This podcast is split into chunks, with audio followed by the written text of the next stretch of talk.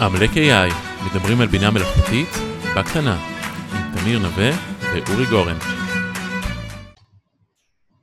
היי תמיר. היי אורי, מה שלומך?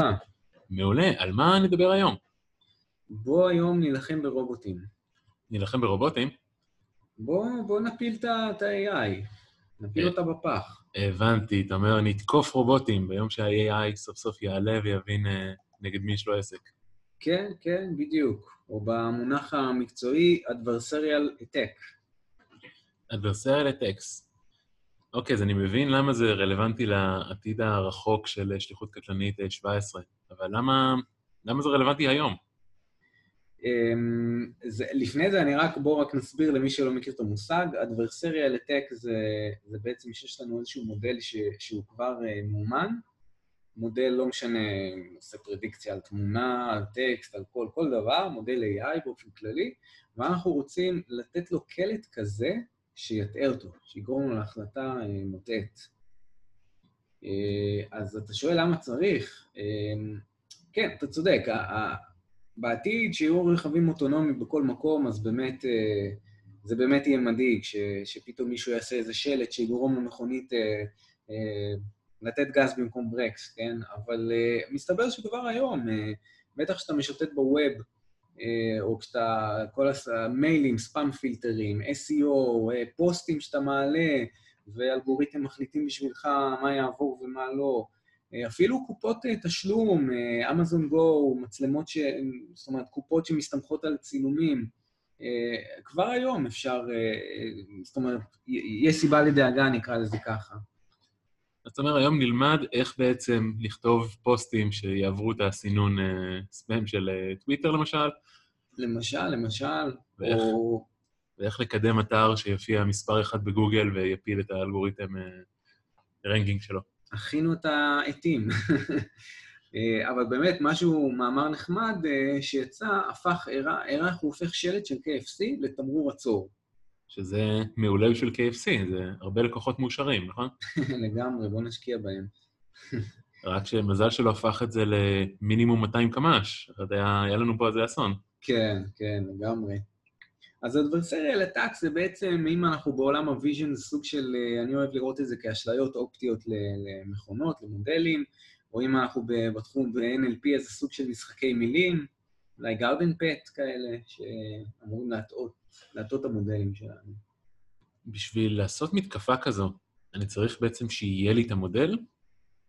אם יש לך את המודל, כאילו ממש את הארכיטקטורה, את המשקלים, את כל הזה, אז מן הסתם החיים הרבה יותר קלים, אז יש מתכון מאוד ברור לאיך לעשות את זה, איך להטות אותו, אבל העניין הוא שכשמשחררים איזשהו מודל ולא חושפים אותו, בדרך כלל מה שיהיה זה רק הגישה ללהפעיל אותו, איזשהו API כזה שאתה יכול להכניס לו איזשהו קלט ולקבל פלט.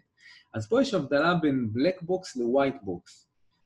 ה-white box זה אומר שאני מזין לו קלט והוא יחזיר לי את הפלט במלואו. מה זה במלואו? זה בעצם וקטור הסתברויות, נכון? מודל של קלסיפיקציה אומר מה ההסתברות שזה הקלאס הזה, מה ההסתברות שזה הקלאס הזה וכן הלאה. זאת אומרת שאם אני בונה עכשיו API לסיווג תמונות, אתה מעלה לי תמונה ואני פולט הכי סביר שזה כלב, הסתברות 97%, מיד אחרי זה חתול, וכל השאר אפסים. בדיוק, אז זה נקרא white box, שאתה ממש מחזיר לי את כל ההסתברויות, וזה מעולה בשבילי, בשבילי זה בשביל התוקף, כן? כי אז אני ממש יכול לעשות מה שנקרא גרדיאנט על פונקציית המחיר של המודל שאותו אני רוצה לתקוף, כי אני משנה קצת את הקלט ורואה איך כל הפרדיקציות, כל ההסתברויות משתנות.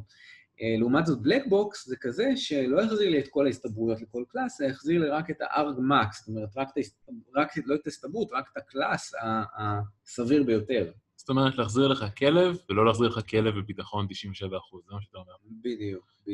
מעולה, אז נעשה את זה ובעיה נפתרה, נכון? זהו, אז לא באמת, כי מה שעושים כשהמודל הוא black box, זה מנסים לקחת איזשהו מודל סימולטיבי, מודל כזה, אני התוקף, אני בונה לי מודל משלי, עם ארכיטקטורה משלי, כי אני לא בדיוק יודע איך המודל שאותו אני רוצה לתקוף בנוי, ואני מאמן אותו בצורה כזאת שיגיב כמו המודל שאותו אני רוצה לתקוף. איך אני עושה את זה? אני בונה דוגמאות, תמונות, או מה שזה לא יהיה, דאטה סינתטי ואמיתי, ומשתמש במודל הבלקבוקסי שהוא יתייג לי, הוא ייתן לי את הגראונד רוט, מזין לו נגיד תמונה, הוא מחזיר לי לייבל, מזין תמונה, מחזיר לייבל, וככה יש לי המון המון דוגמאות עם הלייבלים שלהם, מאמן את המודל הסימולטיבי שלי, ועכשיו הוא מגיב כמו המודל שאותו אני רוצה לתקוף, ואיתו, זה כבר שלי, אני יודע בדיוק מה קורה בו, אני יכול להמציא לו דוגמאות שקריות, serious examples. אבל נראה לי לא הבנתי משהו, זאת אומרת, למשל, לי יש איזושהי מערכת שמשתמשת ברזנט למשל, ואתה לא יודע את זה, אתה משתמש במודל אחר, למה שהמודל שאתה אימנת עליו עם הדוגמאות האדברסריאליות שהיו במודל שלך בכלל ישפיעו עליי? אז זהו, זו שאלה מצוינת, וזה באמת... מסתבר שכן, כמו שאיין גודפלו במאמר שלו על FGSM אומר שבאופן מפתיע זה עובד, זאת אומרת דוגמאות על מודל אחד יפילו בפח גם מודל שני. יש פה טרנספורמביליות בין האדברסריאל אקזמפלס. מדהים מה שאתה אומר. יש סיבה לדאגה. אז מה, קודם כל, איך עושים את זה? אז יש לי את המודל, איך בפועל אתה מייצר איזושהי דוגמה שיכולה להפיל אותי בפח? אוקיי, אני אגיד איך. לפני זה רק אנקדוטה קטנה. יש מאמר מאוד נחמד, עם טייטל מאוד מצחיק, שנקרא No need to worry about adversarial examples in object detection in autonomous vehicles. הם אומרים, אין לכם באמת מה לדאוג ברכבים אוטונומיים, כי זה לא שהמצלמה של הרכב תצלם תמונה אחת של איזשהו תמרור שקרי כזה, הרי הרכב נוסע, הוא יקבל את התמונה ממגוון זוויות צילום, מגוון מרחקים, גם אוסף של איזה וידאו, זה לא תמונה בודדת, אז מה הסיכוי שהוא באמת יוטעה ויוטעה ויוטעה בכל הזוויות הלא ידועות האלה? אז זה מדהים, כי מסתבר שזה לא נכון, כי אפשר גם לג'נרט תמונה שהיא לא וירטואלית, אלא ממש להדפיס מדבקה, ואז מהרבה זוויות צילום היא תטעה מודלים. ויותר מזה, יש איזה מאמר שמראה לך תמונה, לא תמונה, מראה לך צפרדע, שצפרדע מפלסטיק, שהם הדפיסו ב-3D, והם מצלמים אותו מכל מיני זוויות צילום, והמודל חושב שהוא דברים אחרים, כאילו לא צפרדע. בקיצור, מה שאתה אומר לי, זה לא לעלות אף פעם על רכב אוטונומי.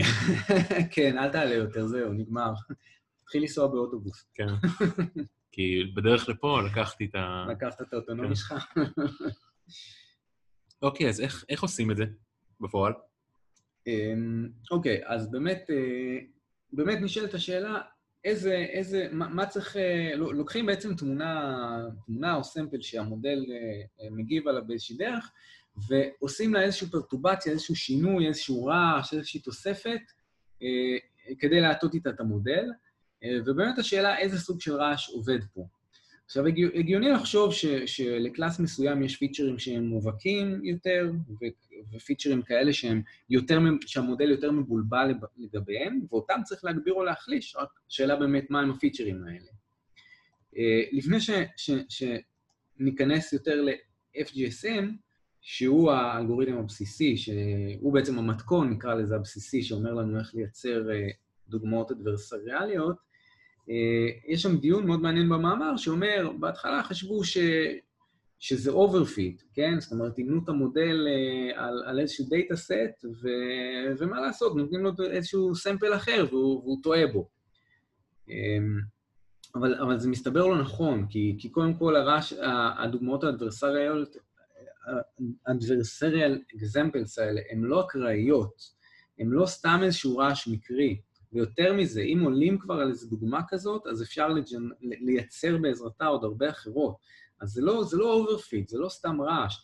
אגב, הסיבה לזה שאתה יכול מתוך דוגמה שקרית אחת לייצר עוד, היא כי הפונקציות האקטיבציות שנהוגות במודלי CNN הן לינאריות למקוטעים.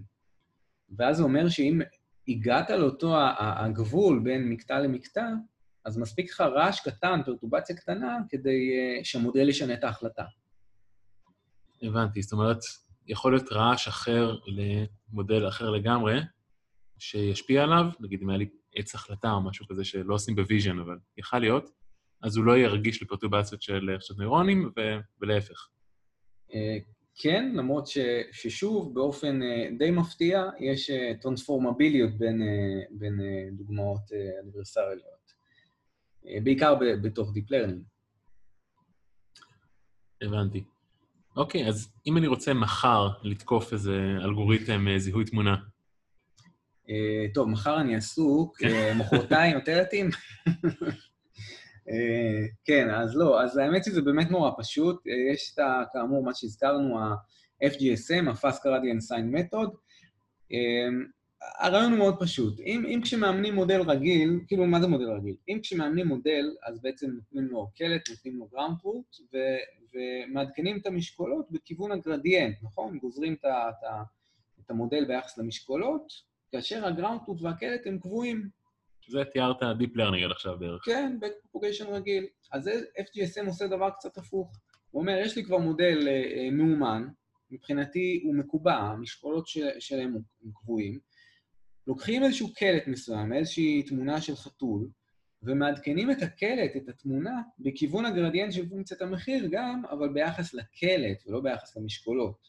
זה כאילו ששואלים את הגרדיאנט, איך כדאי לשנות את הקלט כדי שהמודל ינבא תוצאה אחרת? מעניין, וזה בעצם בלי כיוון. זאת אומרת, זיהית עד היום חתול, אז נלך בכיוון ההפוך, תזהה כל דבר אחר שהוא לא חתול. אז זהו, אז אפשר באמת לזהות, לגרום למודל להגיד כל דבר רק לא חתול, ואפשר גם תוצאה ממש שאתה אומר לו, תלך לכיוון הגרדיאנט שיהפוך את החתול הזה לדוב פנדה. אז אפשר ואפשר.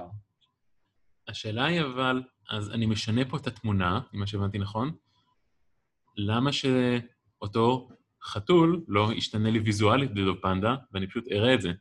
מה גורם לכל מה גורם לפרטובציה הזו להיות כל כך עדינה שאני לא שם לב? אז כן, שאלה מצוינת, כי באמת מה שלא הזכרתי זה שאנחנו משנים את התמונה בכיוון הגרדיאנט, אבל עד כדי איזשהו אפסילון, או בגודל צעד של עד כדי אפסילון, אפסילון איזשהו ערך מאוד מאוד קטן, זה כמובן צריך לשחק עם האפסילון הזה, שמצד אחד באמת המודל ישנה את ההחלטה שלו, מצד שני, השינוי בתמונה יהיה בלתי מורגש לעין אנושית. זאת אומרת, זה לא שהחתול פתאום יקבל פסים ונקודות או מה שצריך.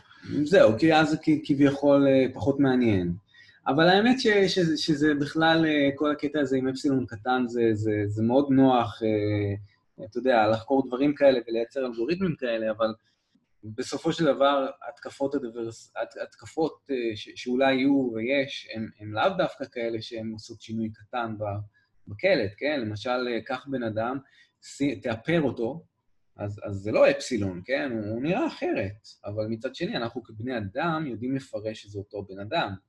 אז תבין, האפסילון קטן הזה הוא לאו דווקא טוב, זאת אומרת, כי מתקפות יכולות להיות יותר קשות מזה. זאת אומרת שמחר יכול להיות איזה יצרן כובעים יצירתי, שמי שלובש את הכובע יזוהה בתור דונלד טראמפ, או משהו מיוחד כזה. כן, לגמרי, לגמרי. עשו את זה מקיאן ריבס, וכן, לא חסרים דוגמאות כאלה לגמרי, שכאילו זה נראה לנו בן אדם א' וזה ב'. אחלה דרך לעבור סלקציה. נכון. אז איך בעצם מתגוננים בפני התקפות כאלה? אז ההתגוננות היא בצורה ישירה נובעת מההתקפה. זאת אומרת, אם אני יודע לייצר, לג'נרט adversarial example, זאת אומרת איזושהי תמונה עם איזושהי פרטובציה כזאת שמתת המודל, אז בואו נאמן עכשיו את המודל עם הדוגמאות השקריות האלה, ובכך נחסן אותו. אוקיי, זאת אומרת, זו הגישה בעצם של, זה בעצם overfitting, אז נוסיף עוד דוגמאות שהמודל לא הכיר, ואז המודל ידע להבחין בין הדוגמאות הסינתטיות לאמיתיות, ולא ייפול בהן בפח. אבל יש שיטות אחרות שהן לא FGSM? יש שיטות נוספות. רגע, אבל רק לפני זה אני רק אגיד שבפועל יש דבר קצת יותר אפקטיבי מאשר לאמן על ממש עוד תמונות או עוד סמפלים, אלא פשוט מה שאפשר זה לשנות את פונקציית המחיר, להוסיף לה עוד איזשהו מקדם, כמו מקדם רגולריזציה שאנחנו מכירים, בצורה כזאת שתתמרץ את המודל, גם את הדבר הרגיל, לתת את הפרדיקציה הנכונה על הקלט, וגם לא ליפול בפח על אם ינתן את הקלט פלוס איזושהי טרטובציה מסוימת. זאת אומרת, מבלי ממש לאמן עם הקלט השקרי הזה. ללא ספק נשמע הרבה יותר פשוט. כן, זה פשוט סוג של רגולריזציה בעצם. אז אם הוספתי את הקבוע הרגולריזציה הזה, שבעצם מחייב את התמונה גם להיות נגיד פחות עמידה לשגיאות ברמה של אפסילון. אז זהו, we're good to go, אי אפשר להתקיף אותי. אז זהו, שבאמת צצו המון מאמרים, המון שיטות, הרבה באמת היו מבוססות על FGSM, יש גם כאלה מבוססות אלגוריתמים גנטיים שנוצרו כדי באמת לתקוף מודלים, ועל כל אחד כזה יש גם את החיסון הייחודי בשבילו, זאת אומרת את האימון הייחודי או את הטכניקה שצריך לעשות כדי לחסן את המודל מפניו, אבל אין איזה דרך לחסן באופן כללי מודל. וזה בעיה. טוב, כל התהליך הזה נשמע כמו מרוץ חימוש. כן, זהו, בדיוק, זה מרוץ חימוש, כי כל פעם שזה משתפר, אז זה משתפר. אחד מכיווני המחקר שיש היום נקרא Certificate Robustness, שזה אומר איך אנחנו עושים סרטיפיקציה כזאת למודל שהוא מחוסן לכל התקפה מסוג כלשהי. אחת הגישות פה היא להוסיף אילוץ ליפשיץ על המודל, זאת אומרת, אילוץ רציפות על המודל. מה זה אילוץ רציפות? זה ששינוי קטן בכניסה הביא לשינוי קטן ביציאה. וגם זה, עד שיצליחו לתקוף גם את זה. כן, עד שיצליחו לתקוף גם את זה, אבל גם אותו דבר עם האפסילון, גם אם זה טוב, זה עדיין זה אומר שהמודל, אולי אם תעשה לו באמת שינוי קטן בכניסה, אז הוא לא פתאום ישנה את ההחלטה שלו כל כך מהר, כי שינוי קטן במוצא, אבל מה זה שינוי קטן בכניסה? זה לאו דווקא משהו שבני אנוש, זאת אומרת שוב, אותו דוגמה עם האיפור, מה יהיה כשהתקפה תהיה לא עם שינוי קטן בכניסה, אתה מבין? אז קיצור, עדיין בעיה פתוחה, תחום מאוד מעניין. בקיצור, אתה אומר, מי שהסתמך עד היום על אלגוריתמי AI שיזהו פרוד ויזהו רמאויות, גם אותם אפשר להפיל בפח, אבל בצורה אחרת. כן. בנימה אופטימית זאת, אני חושב שאנחנו כיסינו את הדברים, וניתן כמה לינקים נחמדים כאלה בתיאור הפרק. מעולה, תחום מרתק, ואני בטוח שעד שהפרק יצא כבר יהיו עוד כמה שיטות ועוד כמה הגנות. אז אולי נביא גם מומחה, זה מה שמזכיר לי, אנחנו מזמינים כל מי שמאזין לנו ורוצה להתארח, מישהו שרוצה להביא איזשהו נושא שהוא ככה מכיר אותו, מימש אותו, קרא אותו, חי אותו, מאוד נשמח לארח אתכם, אז תודה על ההקשבה.